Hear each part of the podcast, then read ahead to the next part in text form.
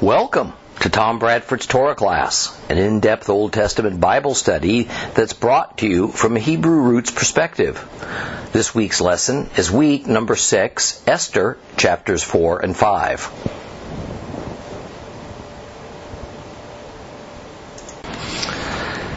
I think if there's one theme that is woven through the book of Esther that kind of brings it all together, it is that of God's determination to preserve the Jewish nation from extinction.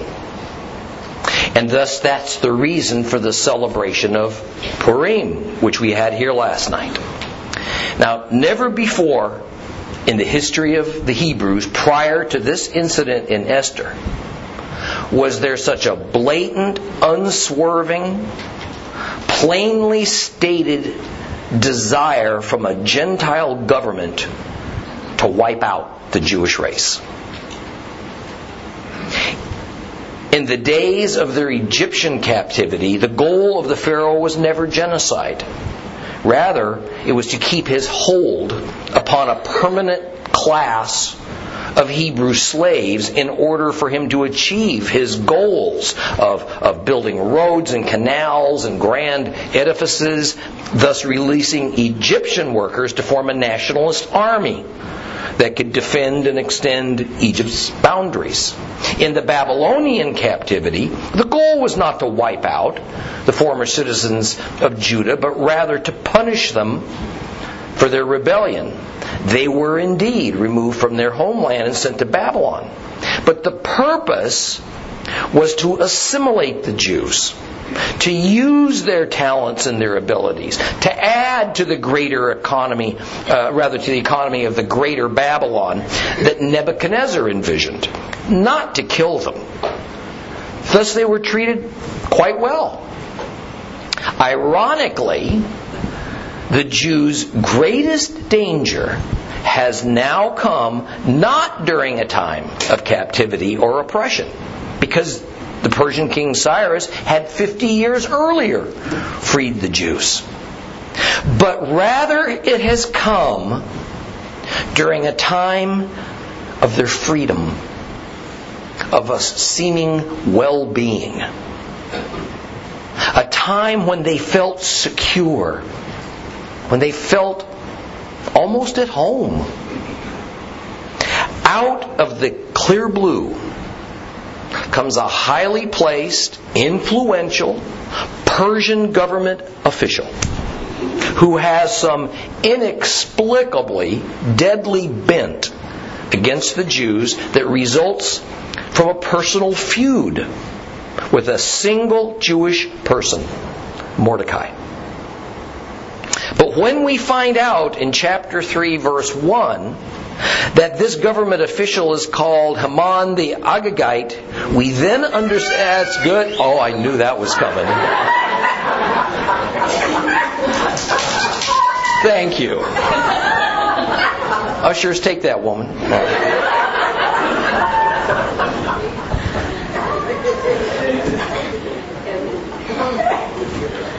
I'm not going to say it again. you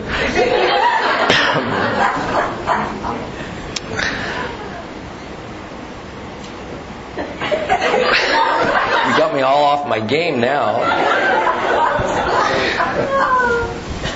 So, Haman. Mm. we then understand that Haman is an Amalekite and he's carrying a spirit of anti Semitism that even he doesn't recognize as having come from his family heritage. He harbors a hatred of God and so of God's people that began when God separated and divided those twin brothers, Esau and Jacob, into two very different spiritual destinies. Jacob would carry forth God's covenant promise made to Abraham while Esau would represent those who oppose God's people and God's covenant with them. Amalek, Esau's grandson, became the epitome of that spirit of opposition, such that in Exodus 17:16 the Lord says this of Amalek: Because their hand was against the throne of Yah, God, Adonai will fight Amalek generation after generation. Thus, the story of Esther is but a continuation of the everlasting enmity and war between Amalek and the kingdom of God. And of course, the story ends in victory for God's people. Well, since the celebration of Purim is upon us, we all had such a great time with it last night, then this question arises. Why should Gentile Christians think that we ought to celebrate an observance that has always been about God rescuing Jews? And I think the answer is clear. Because without the Jews, none of us have a Savior. Pretty simple. Bible prophecies predicting the source of a Savior as the tribe of Judah begins as early as Genesis 49. Later, we find out that Messiah must come from a specific clan of Judah, that of King David's. And then the New Testament gives us this lengthy genealogy of Yeshua to prove that he met all those requirements. Satan, using his human minions, we had a few of those running around last night, has thus always tried to thwart God's plan for Messiah. If the Jewish race could be exterminated, then we would have no Savior. And God would be defeated. So, in our story of Esther, we read last week of Mordecai telling Esther in chapter 4, verse 14 that, For if you fail to speak up now, relief and deliverance will come to the Jews, but from a different direction. But you and your father's family will perish.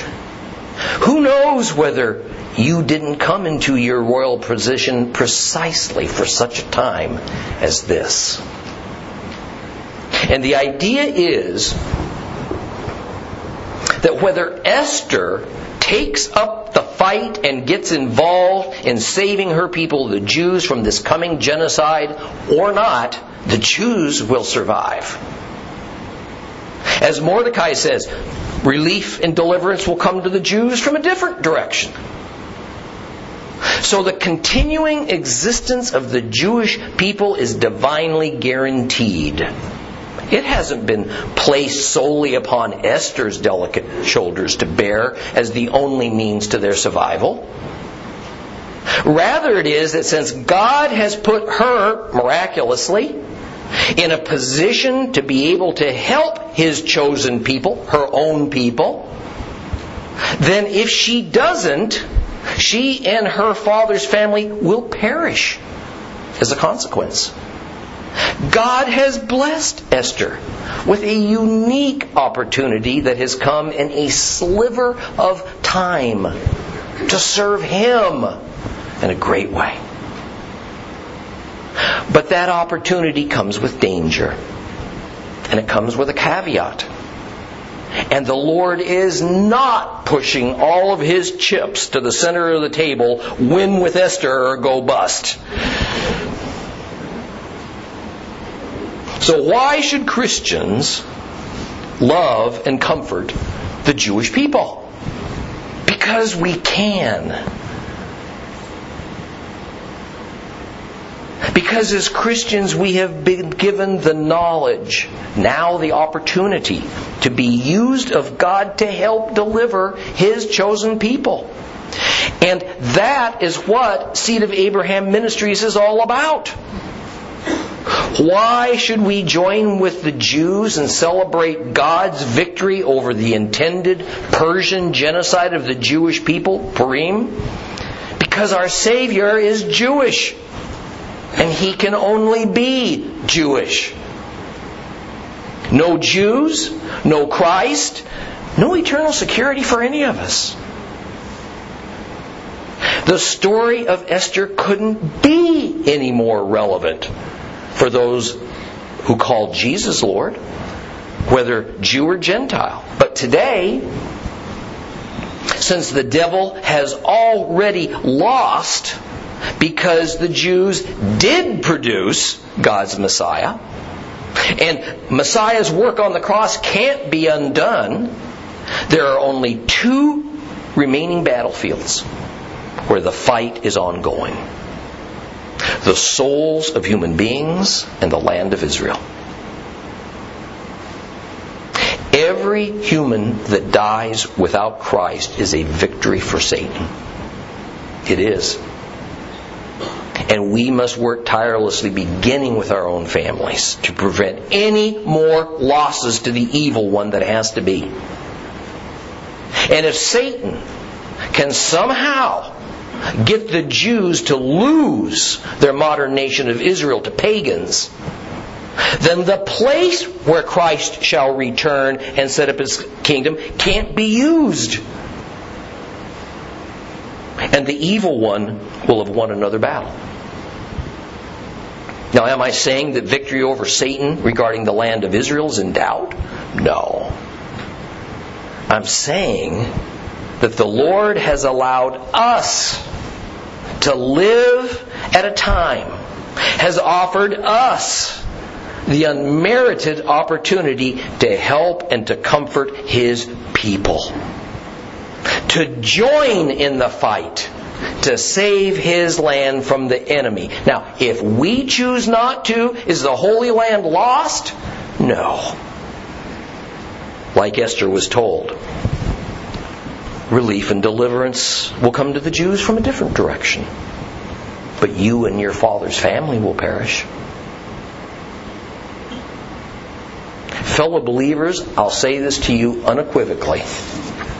You, we, we have been given an opportunity to help God's people to stay in their land, the promised land, God's kingdom land. But that opportunity comes with a price. It is dangerous, and I'm telling you, we're not going to make very many friends if we do help. And if we don't help, when we have the knowledge that we can and we should, clearly there will be divine consequences for our shying away. Now, as for me and my family, we stand with God. And we stand with His people and with His land. And since this principle is at the very heart of this ministry, if you feel otherwise, I have no idea why you're listening or you're even here today.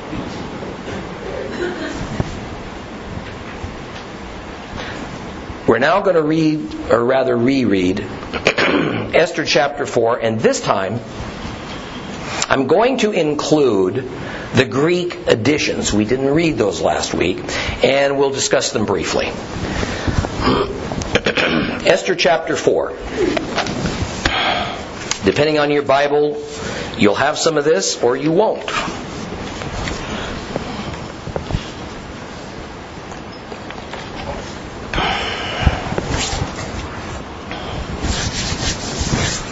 Esther chapter 4 with the Greek additions. When Mordecai learned what had happened, he tore his garments and put on a sackcloth and ashes. By the way, I'm reading out of the uh, uh, Jerusalem Bible. When Mordecai learned what had happened, he tore his garments and put on sackcloth and ashes. Then he went right through the city, wailing loud and bitterly, until he arrived in front of the chancellery, which no one clothed in sackcloth was allowed to enter. And in every province, no sooner had the royal edict been read than among the Jews there was great mourning and fasting and weeping and wailing, and many lay on sackcloth and in ashes. When Queen Esther's maids and eunuchs came and told her she was overcome with grief, she sent clothes for Mordecai to put on instead of his sackcloth, but he refused them. Then Esther summoned Hathach, a eunuch, whom the king had appointed to wait on her. and ordered him to go to Mordecai and inquire what was the matter. Why was he still acting in this way? And Hathach went out to Mordecai, who was still in the city square in front of the chancellery. And Mordecai told him what had happened to him personally, also about the sum of money which Haman had offered to pay into the royal treasury as compensation for the destruction of the Jews. Excuse me. He also gave him a copy of the Edict of Extermination, published in Susa, for him to show Esther for her information, with the message that she was to go to the king and implore his favor, plead with him for her people. Remember your humbler circumstances, he said, when you were fed by my hand, since Haman, the second person in the realm, has petitioned the king for our deaths. Invoke the Lord. Speak to the king for us. Save us from death. Hathach came back, told Esther what Mordecai had said, and she replied with the following message for Mordecai. All the king's servants and the people of his provinces know that for a man or a woman who approaches the king in the inner court without being summoned, there is one penalty death. Unless, by pointing his golden scepter towards him, the king grants him his life. I have not been summoned to the king for the last thirty days. These words of Esther were reported to Mordecai, who sent back the following reply Do you suppose that because you are in the king's palace, you're going to be one of you're going to be the one Jew to escape? No. If you persist in remaining silent at such a time, relief and deliverance will come to the Jews from another place, but both you and the house of your father will perish. Who knows? Perhaps you've come to the throne for just such a time as this. Whereupon Esther sent this reply to Mordecai. Go and assemble all the Jews now in Susa and fast for me. Do not eat or drink day or night for three days. For my part, I and my maids will keep the same fast. After which I will go to the king in spite of the law, and if I perish, I perish. Mordecai went away, carried out Esther's instructions. Mordecai's prayer. Then, calling to mind all the wonderful works of the Lord, he offered this prayer Lord, Lord, King and Master of all things, everything is subject to your power. There is no one who can withstand you in your will to save Israel.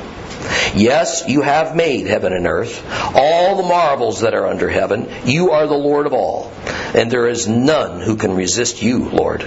You know all things. You know, Lord, you know that no insolence, arrogance, vainglory prompted me to this, for this refusal to bow down before proud Haman. I would readily have kissed his feet for the safety of Israel. But what I did, I did rather than place the glory of a man above the glory of God.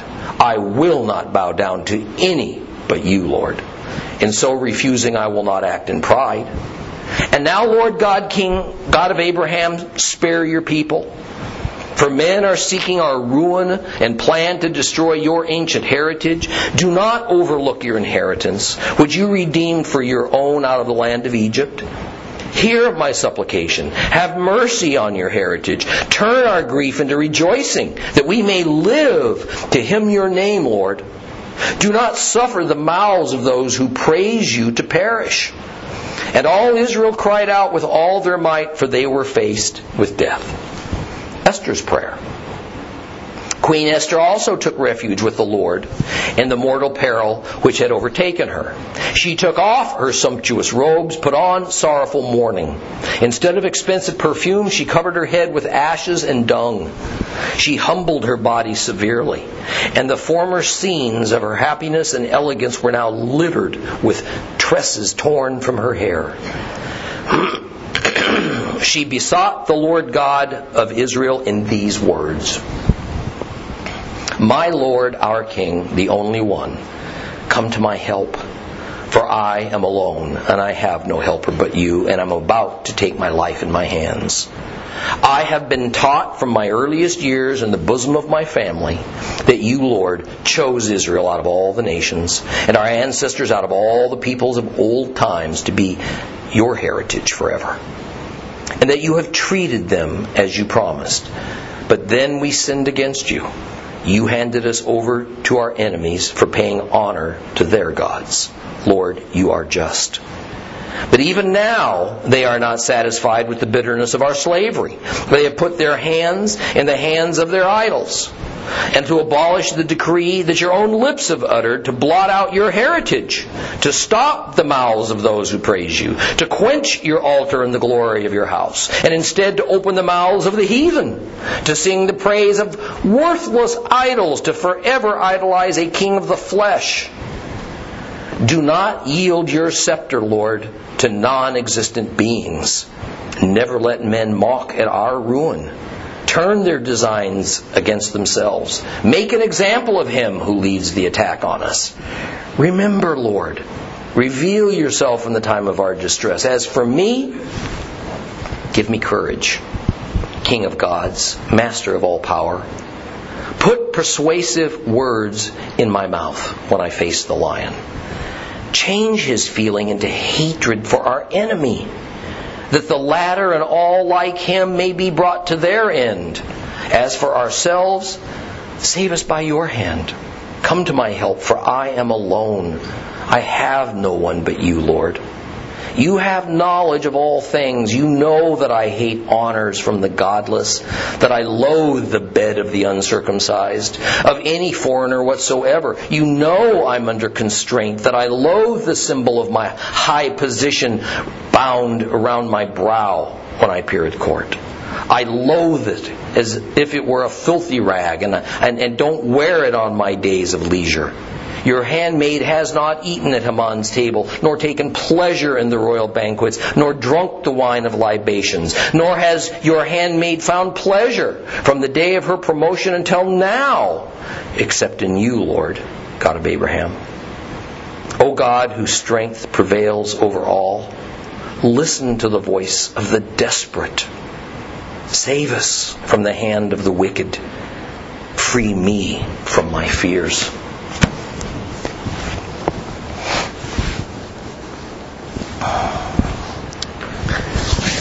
These two additions that I read to you are known as Mordecai's prayer and Esther's prayer. We're not going to study them, but I do want to make a couple of brief comments about them. Clearly, the goal of whoever the writer might have been of the Greek additions, it was to add direct references to God in a book, the Hebrew version, which is otherwise devoid of them. But when we read it carefully, we also find that the writer of the Greek essentially alters the character of this story in some ways. And in Mordecai's prayer, for instance, we read, but what I did, I did rather than place the glory of man above the glory of God, and I will not bow down to any but you, Lord. And so refusing, I will not act in pride. Now, on the surface, this sounds wonderfully pious. Until we understand that the writer is here saying that Mordecai is refusing to bow down to Haman for no other reason than because Haman is a man and no good Jew would ever bow before any human but only God. And we discussed last week that this is simply factually incorrect. It doesn't represent reality. And we have been given example after example in the Bible of Jews, appropriately and customarily, bowing down to kings and potentates, even aristocrats. Rather, there was but one specific man of authority to whom Mordecai would not bow down Haman. And the reason for this is that Haman was known to be an Amalekite, the sworn enemy of God. Therefore, while most of the sentiments expressed in the Greek additions to Esther are quite good, it is my opinion that they are merely uninspired glosses. They are editorial opinions that should have been recorded as footnotes of commentary, never included in the passage as though they were scripture. And by the way, we find this same sort of thing in a couple of critical places in the New Testament. Esther's prayer also takes us down a different road than where the Hebrew text alone has led us. In the Hebrew texts, we see in Esther who's not at all melancholy or resistant or feeling like a prisoner as the queen of Persia. In fact, we see a tone of her doing what must be done to become the king's wife, not trying to throw the contest so that some other virgin girl gets the prize. In fact, almost all films and plays based on Esther adopt the Greek additions is the theme and their tone for their scripts because of this drama that they inject. Thus, in Esther's prayer, we hear, Oh, you know I'm under constraint. I loathe the symbol of my high position round about my brow when I appear at court. I loathe it as if it were a filthy rag, and do not wear it on the days of my leisure. Your handmaid has not eaten at Haman's table, nor taken pleasure in royal banquets, nor drunk the wine of libations. So with these Greek additions, we now hear of an Esther who's been coerced into everything. She hates her position, she hates wearing her crown, she goes to banquets, but she won't enjoy them. So, as with Mordecai's prayer, a different Esther emerges in the prayerful words that are placed into her mouth by this unknown editor. Words that would surely please the rabbis in a later era who despise Gentiles. And they find fault with every element of non Jewish life.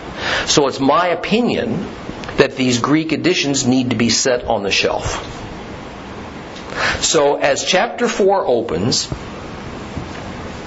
Mordecai has learned of the decree to murder all Jews in Persia, and he is dressed in sackcloth. He's mourning. He's walking around the city of Susa, Shushan, shouting bitterly to the city's inhabitants. As he arrived near the place where he often sat as a Persian official, he had to turn away because it was the law that no person dressed in mourning garb could be present at the king's gate. The news had by now reached most of the provinces and the districts, and the shocked Jews reacted much as Mordecai did. Verse 4 explains that because Esther was in the queen's quarter, she was shielded from the public and from the outside world in general. And she only heard about Mordecai's distress through her servants. And since Mordecai was her adoptive father, she sent fresh clothes to him that he might be made presentable enough to enter the royal harem and come to her to explain the matter. She probably assumed that something of a personal nature had happened to him, or, or perhaps some family member had passed, and she wanted to know about this. They tried, but Mordecai refused. And as a side note, as of this time, Mordecai's relationship with Esther must not have been known inside the palace. Otherwise, Esther's Jewishness would have been assumed from the beginning. So it must have been disturbing to these servants that Mordecai refused the queen's call to come to her. Yet, this would have been thoroughly in character for this stubborn old man who'd precipitated this madness in the first place by refusing to show respect and courtesy to the man who was now second in command over the entire Persian Empire. Haman. Esther can't leave the harem. So she sends Hathach, a higher official who had been assigned to do her bidding. She sends him to Mordecai. Mordecai opens up and he tells Hathach about the decree, even about the 330 talents of silver that Haman used to ply the king into agreeing with his request to annihilate the Jews. And since this issue of the silver wasn't included in the decree, but it had been a private matter between King Xerxes and Haman, no doubt Mordecai had close contacts within the palace. because that's the only way that he could find out this sensitive information that certainly wasn't public knowledge. Well, Hathach had to meet Mordecai at the courtyard near the king's gate because Mordecai was still wearing his sackcloth. He also gave him a copy of the decree to take into the queen. Now, Esther was supposed to then go to her husband and plead with him to call off this coming atrocity. Hathach did as he was asked, but Esther was none too keen on this idea. She more or less says, Look, as any court official knows, one doesn't just invite oneself to go see the king. The fact is, there's a legal code about how all this is to be done. And it is that only when summoned may anyone have an audience with the king. And if anyone comes uninvited, penalty's death. The only exception is if the king extends his scepter to this uninvited visitor, indicating he takes no offense at this. But, says Esther, the king hasn't called her for a month. Not good. 30 days is a long time for this king not to at least want to feast his eyes on whom he had not long ago determined was the most beautiful girl in his empire. No hint of what the trouble might be. But Esther sees this as a bad sign. And she has no interest in being executed for her trouble. But Mordecai isn't taking no for an answer. The matter is too important. Esther represents, I think, a dilemma that most of us face at one time or another. A situation suddenly arises that we intensely want to avoid, but we're caught as a fish on a barbed hook. Circumstances demand that we act even if the outcome's unknowable. Our courage to act could mean loss of friendships, status, wealth, health, maybe even life and freedom. Exercising faith suddenly changes from being this kind of comfortable theoretical to an uncomfortable reality. As any believer has learned after living long enough, doing God's will is no guarantee of a satisfactory outcome for us, at least on this present earth. So Mordecai offers Esther three very good reasons why she needs to take the risk and go see the king. First, she isn't to think that while all of her Jewish family and friends are being destroyed, she's going to somehow be spared. She is, after all, a Jew. And the king's decree is that all Jews everywhere are to be killed, no exceptions. And in Persia, we've already seen that not even the king goes against the law, no matter how ridiculous the law might be an afterthought. Mordecai's second reason is the one we discussed at the beginning of today's lesson. It is that if Esther decides not to conquer her fears and instead hopes that someone else picks up the ball and runs with it, she shouldn't assume that the Jews are done for. And this is because Mordecai is certain that God will use another means to deliver his people from this unprecedented calamity that they're facing. However, if she does decline to help, she can be assured that she and her family will be destroyed. The reason for her and her family's demise is not directly stated, but the context is self evident that the one who will save the Jews no matter what, the Lord, will see to it personally that Esther and her family suffers death for her unfaithfulness.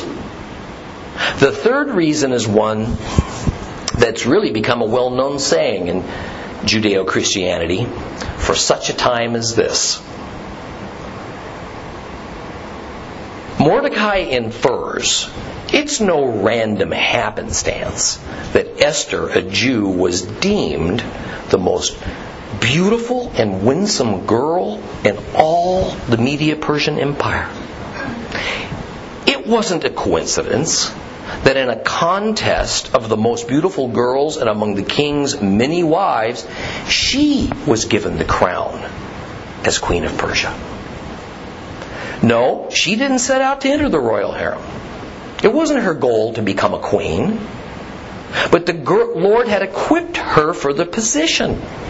Even if she had never recognized it before that moment that she left Mordecai to enter the Miss Persia pageant.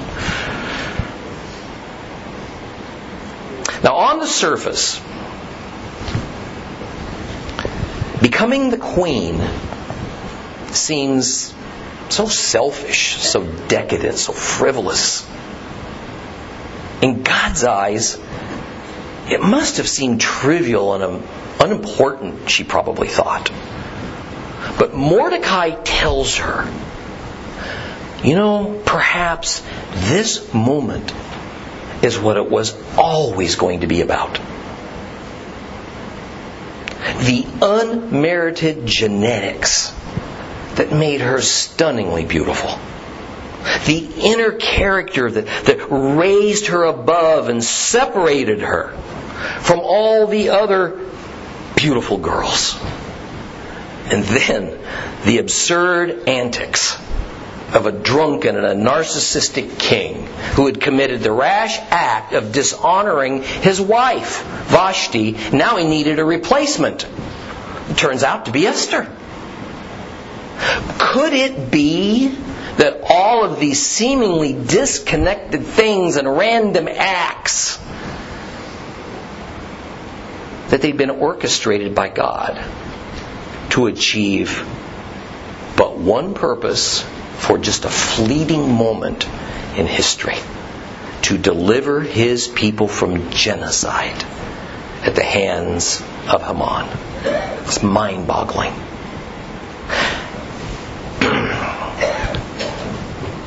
Can tell you without hesitation that while my personal story is nothing as dramatic or important as Esther's, I can identify to a degree with what Mordecai and Esther must have been reflecting upon. How did we get here from there? I could never have foreseen the winding road of my life leading to standing before you today as a minister and a Bible teacher. First, being educated at university in archaeology and Egyptology before settling on business. Of racing cars for a number of years to satisfy a selfish ambition.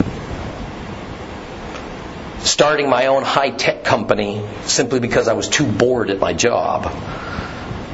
And then later selling it to a larger one only to find myself managing a substantial number of manufacturing locations in the US and Europe. Marrying my wife, who was a staunch believer, a people person who loved the Lord, and prayed for many years for a way to serve Him in a more substantial way then suddenly, unexpectedly, finding myself retired, lost, and directionless in my mid 40s. Chancing upon a small book called the Jewish New Testament in the library of a dear friend, a retiring Bible teacher and pastor, discovering my Hebrew roots and teaching a Sunday school class at a Baptist church. Then, due to the subject matter of that class causing doctrinal issues within that church, reluctantly leaving in order to keep peace. But when we left, a hundred people insisted that they wanted to continue studying God's Torah. This resulted in the formation of Seed of Abraham Ministries, and now we're privileged to lead and to serve a congregation an online retail store, an online Bible teaching ministry, and not one but two vibrant ministries in Israel. Nothing I aim for. Nothing I prepared for. I didn't seek it, believe me.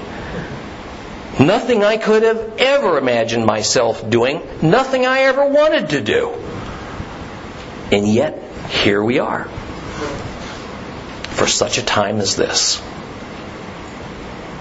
A ministry just full of people with a heart to help and comfort God's chosen when once again they are under rising pressure from a world that wants rid of them. All I can tell you is this. No matter what is going on in your life, what has happened to you up to now, if you love God, be prepared for a surprise. It is amazing how a bunch of disjointed experiences and false starts and stops and personal failures, inexplicable triumphs, can suddenly come together at precisely the right moment, not to achieve something you planned for, but something else that God planned for you that you never saw coming. But as it was with Esther, the truth is, there's always a catch. Whatever purpose that God has determined to use you to bring about is going to happen with or without you. I have no doubt that if my wife and I had not said yes to God's plan to create this ministry, having no idea what it would mean or where it would lead us, He'd have used somebody else. Probably somebody else better and much more qualified. As this passage in verse 14 says so clearly, God will bring about His purposes even if you're not willing to obey Him. Take a risk and accept the assignment. But don't ever think that you might have another opportunity if you decline the one that's offered. For it was such a time as this one that you were created. Not some other time of your own choice and your own design. This one, the one God presents to you. In verse 15, Esther responded, just as Mordecai hoped she would. Yes, she'll take a risk. She'll take the matter of the Jews before the king. But Esther also orders that all of the Jews in Susa join with her and with her servants in a fast. This is a long fast, really. No eating or drinking for three days. I mean, what's the purpose of the fast? It isn't stated. But we must always take the Bible in its Hebrew context, unless it's otherwise stated. A fast is invariably for the purpose of preparing oneself to petition God for His favor and to accept the result. The final words of Esther that in this chapter are Then I will go into the king, which is against the law. And if I perish, I perish. Now, while there's a great spiritual element to this statement of putting her fate into God's hands after fasting and praying, Esther is also speaking on a practical level. What she is about to do violates the laws of Persia. Violating civil laws to do what seems right to us, or to do what God seems to be telling us to do, is a real dilemma for followers of Christ.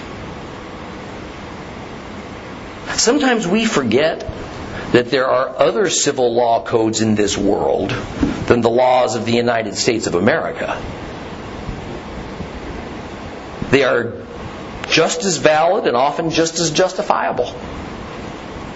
And it was so in ancient times as well. So, what was Esther to do? What are we to do when there is a direct conflict between God's laws and our nation's laws?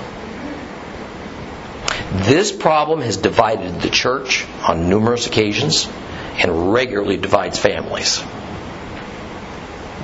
Usually, this problem is called a matter of conscience. On the one hand, the Lord has told us to obey our governments because God's established them.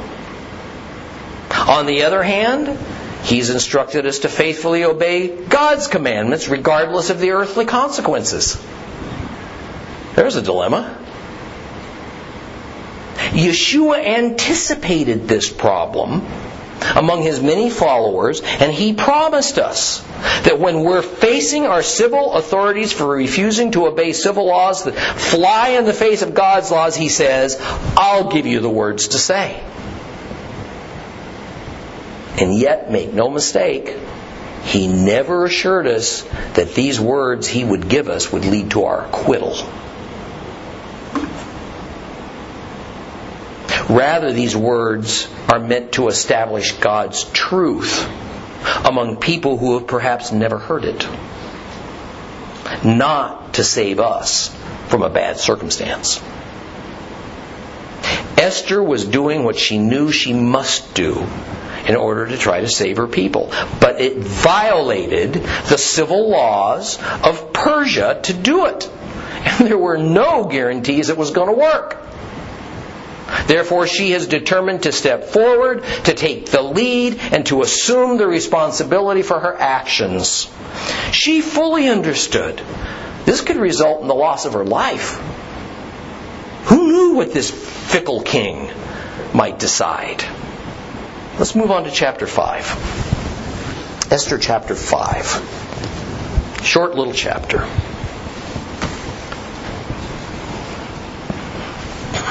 Page 1093 if you have a complete Jewish Bible.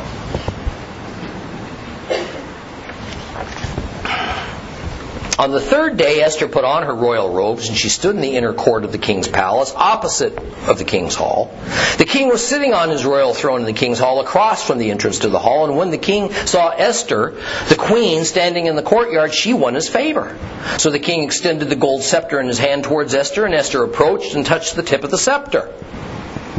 What is it you want, Queen Esther? The king asked her. Whatever your request, up to half the kingdom, it'll be given to you.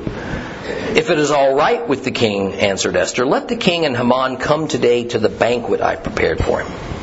And the king said, Bring Haman quickly, so that when what uh, Esther has asked for can be done.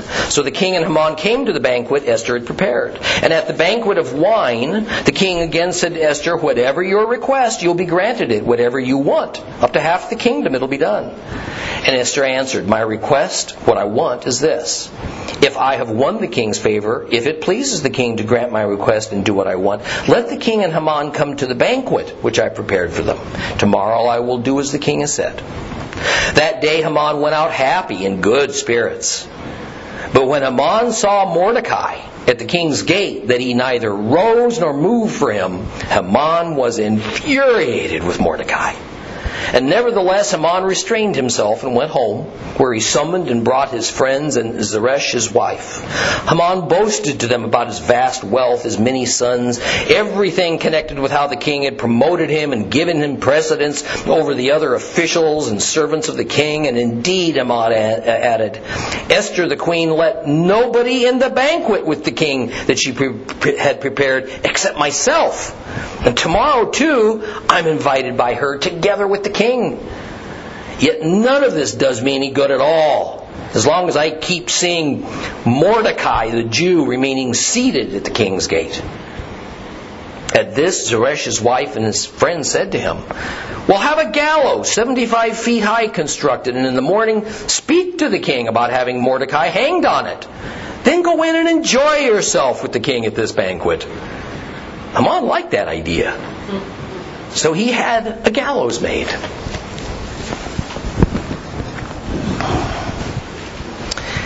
Now I'll tell you, Esther did more during those three days of fasting than pray.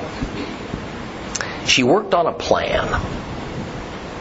of just how to approach the king and how to circumvent this problem of Haman and the king's certified decree to destroy the Jewish people. So she engineers the circumstances under which she might turn the tables on this evil Haman. Mordecai is nowhere in the picture. Whatever we see Esther doing, she's doing it on her own. Or better, as I think is the point of the three days of fasting, as she was given direction by the Lord. There is no mention of direct inspiration, but her plan came together too perfectly for it to be anything other than by God's providence.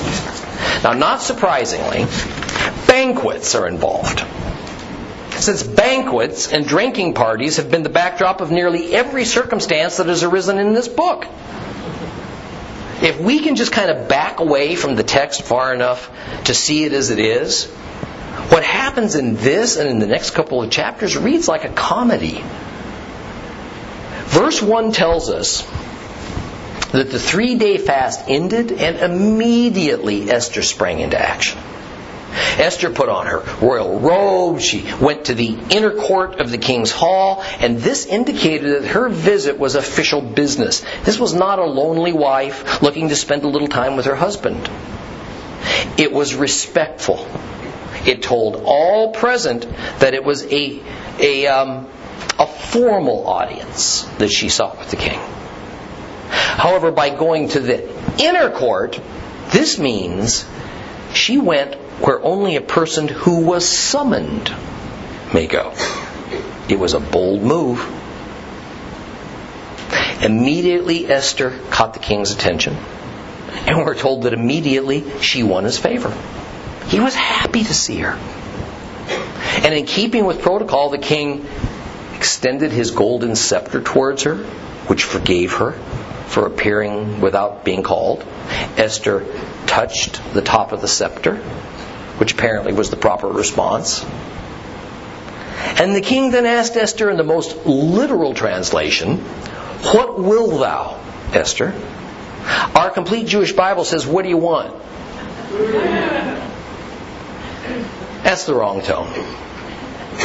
The better meaning is, What's the matter? What's troubling you? He knows Esther. Esther is not one who asks for favors. She wouldn't bother the king for something trivial. Rather, her appearance tells him that she's troubled and the matter's important, or she wouldn't think to approach him. So he then asks the second question What's your request? And to show how pleased and attentive he is to her, he is gracious to say that whatever it is can be up to half his kingdom, and he'll give it to her. Now, without doubt, this is an expression of a grand courtesy and affection, but it's not literal. He is willing to be very generous towards her, but he's not about to give her half of his kingdom merely because she might like to have it. Nonetheless, it means that Esther has not fallen out of favor. Some unspoken circumstance has caused the king to not call for her for 30 days. Okay, she's made it to first base. And next week, we'll watch her clever plan unfold and then watch Haman entrap himself.